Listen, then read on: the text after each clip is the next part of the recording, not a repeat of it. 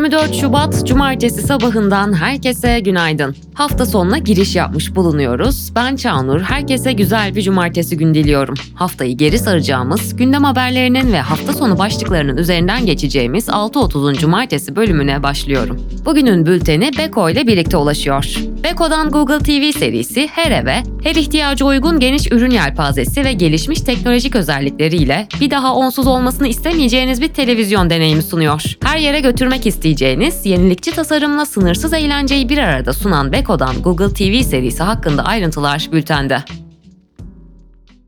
O maddede bu haftayı ele alacağımız Haftayı Geri Sar bölümüyle başlıyoruz. 13 Şubat'ta Erzincan İliç'teki Anagold madenciliğin işlettiği altın madeninde liç yığınının kaymasıyla alanda çalışan 9 işçi milyonlarca metreküplük toprağın altında kaldı. Göçük altında kalan işçileri arama çalışmaları ise bölgede tekrar heyelan yaşanması riskine karşı durduruldu. 15 Şubat'ta Marmara Adası'ndan Bursa'nın Gemlik ilçesindeki Roda Limanı'na giden Batuhan A isimli kargo gemisi 6 kişilik mürettebatıyla birlikte seyir halindeyken kötü hava ve deniz şartları nedeniyle battı. Yetkililerin başlattığı arama çalışmalarında 17 Şubat'ta gemide aşçı olarak çalışan Zeynep Kılınç'ın, 20 Şubat'ta da Hüseyin Tutuklu'nun cansız bedenine ulaşıldı. Hala kayıp olan 4 kişi için arama çalışmaları devam ediyor.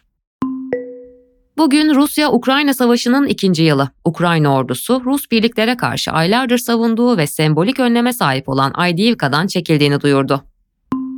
CHP 6 Şubat depremleri sonrası adı tartışmalarla anılan mevcut Hatay Büyükşehir Belediye Başkanı Lütfü Savaş'ın adaylığının devamına karar verildiğini açıkladı. Rus muhalif Alexei Navalny 16 Şubat'ta kaldığı Yamolonenets özel bölgesi federal cezaevinde hayatını kaybetti. Cezaevi yürüyüşten sonra kendini iyi hissetmeyen Navalny'nin aniden öldüğünü belirtti. İsrail, Hamas'ın elindeki tüm rehineleri 10 Mart'a kadar serbest bırakmaması durumunda Gazze'deki Refah kentine kara operasyonu başlatacağını duyurdu. Ayrıca İsrail Başbakanı Netanyahu, Hamas yönetimindeki Gazze için savaş sonrası ilk resmi planı savaş kabinesine sundu. Plana göre İsrail, bölgede güvenliği süresiz kontrol etmek ve bölge yönetimini İsrail'e düşman gruplarla bağlantısı olmayan Filistinlilere bırakmak istiyor. Birleşmiş Milletler Dünya Gıda Programı, güvenliğin yeterli düzeyde olmadığı gerekçesiyle Gazze şeridinin kuzeyine yardımlarına ara verdiğini duyurdu. Bölgede bulunan onlarca Filistinli çocuk yaşanan gıda kıtlığını protesto etti. Türkiye'nin milli muharip uçağı Kaan, çarşamba günü sabah saatlerinde Mürtet Hava Meydanı'nda ilk uçuşunu yaptı. Pilot koltuğuna Barbaros Demirbaş oturdu. Birleşik Krallık'ta tutuklu bulunan Wikileaks'in kurucusu Julian Assange'ın ABD'ye iadesine karşı son temyiz davası 20-21 Şubat tarihlerinde görüldü. Yüksek Mahkeme kararı daha sonra açıklayacaklarını duyurdu.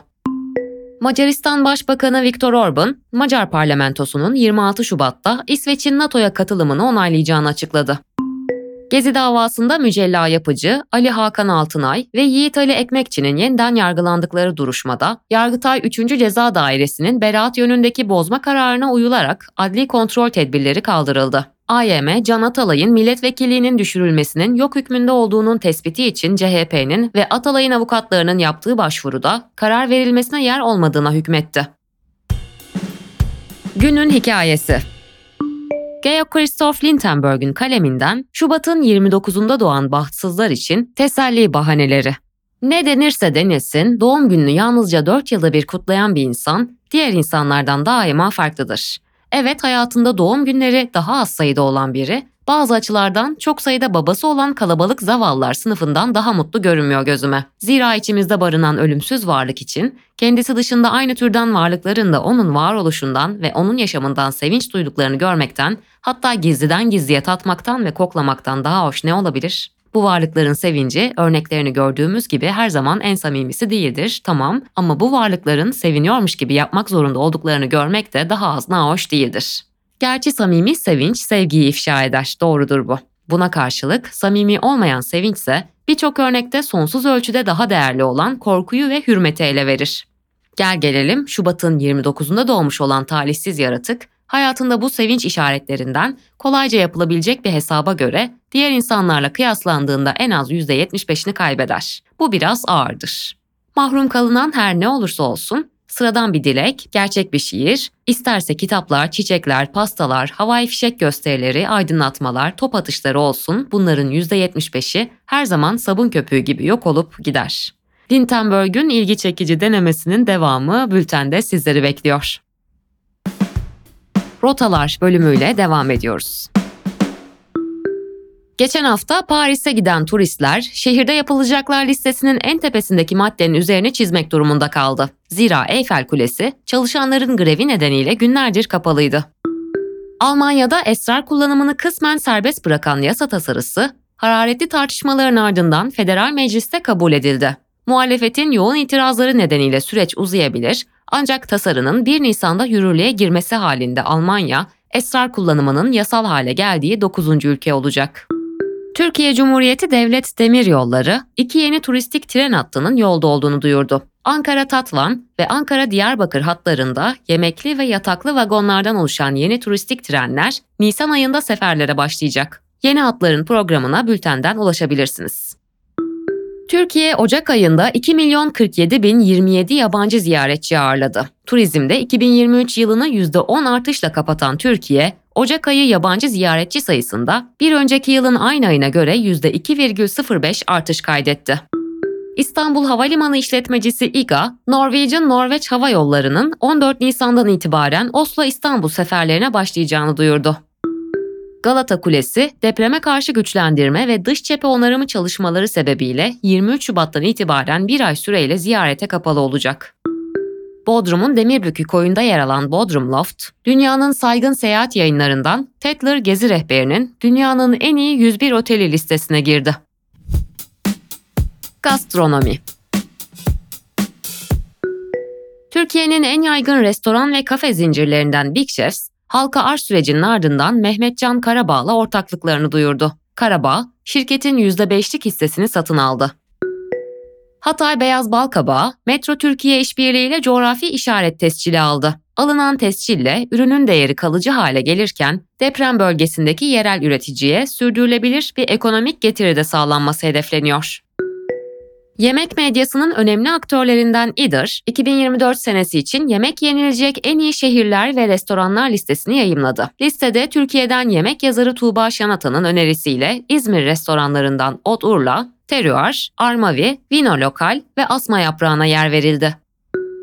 Scotch Whisky Association'ın yayımladığı 2023 raporuna göre Türkiye, en çok İskoç viskisi ihracatı yapan ilk 10 ülke arasında yer alıyor. Aynı zamanda hem hacim hem de ciro bazında en çok büyüme gösteren ülke olduğu görülüyor. Middle East and North Africa's 50 Best Restaurants 2024'ün kazananları açıklandı. İlk sıraya yerleşen restoran Muhammed, Westin ve Ömer Orfeli kardeşlerin Dubai'de kurduğu Orfeli Bros Bistro oldu. Listeye yeni giriş yapan 13 restoran var. Peki bu hafta başka neler oldu onlara göz atalım. Cumhurbaşkanı Recep Tayyip Erdoğan imzasıyla resmi gazetede yayımlanan atama kararıyla senarist ve yapımcı Birol Güven, Kültür ve Turizm Bakanlığı Sinema Genel Müdürü oldu. ABD'nin Odysseus adlı uzay aracı, Intuitive Machines şirketinin IM-1 misyonu çerçevesinde SpaceX tarafından üretilen Falcon 9 roketiyle uzaya gönderildikten sonra Ay'a başarılı bir şekilde iniş yaptı. Ve son olarak ajanda bölümüne geçiyoruz. 25 Şubat saat 15-17 arasında şehirden kaçış events'in hazırladığı Ada serisi kapsamında Büyükada'da yapılacak etkinlikte uluslararası klasik kokteyller ve yeni reçeteler servis edilecek. Etkinlik detaylarına bültenden ulaşabilirsiniz.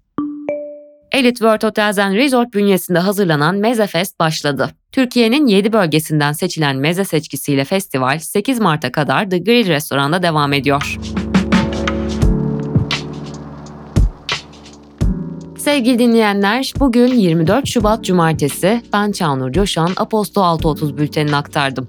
Bugünün bülteni Beko ile birlikte ulaştı. Umarım herkes için güzel bir cumartesi günü olur. Aposto Radyo'da tekrar buluşmak dileğiyle, hoşçakalın.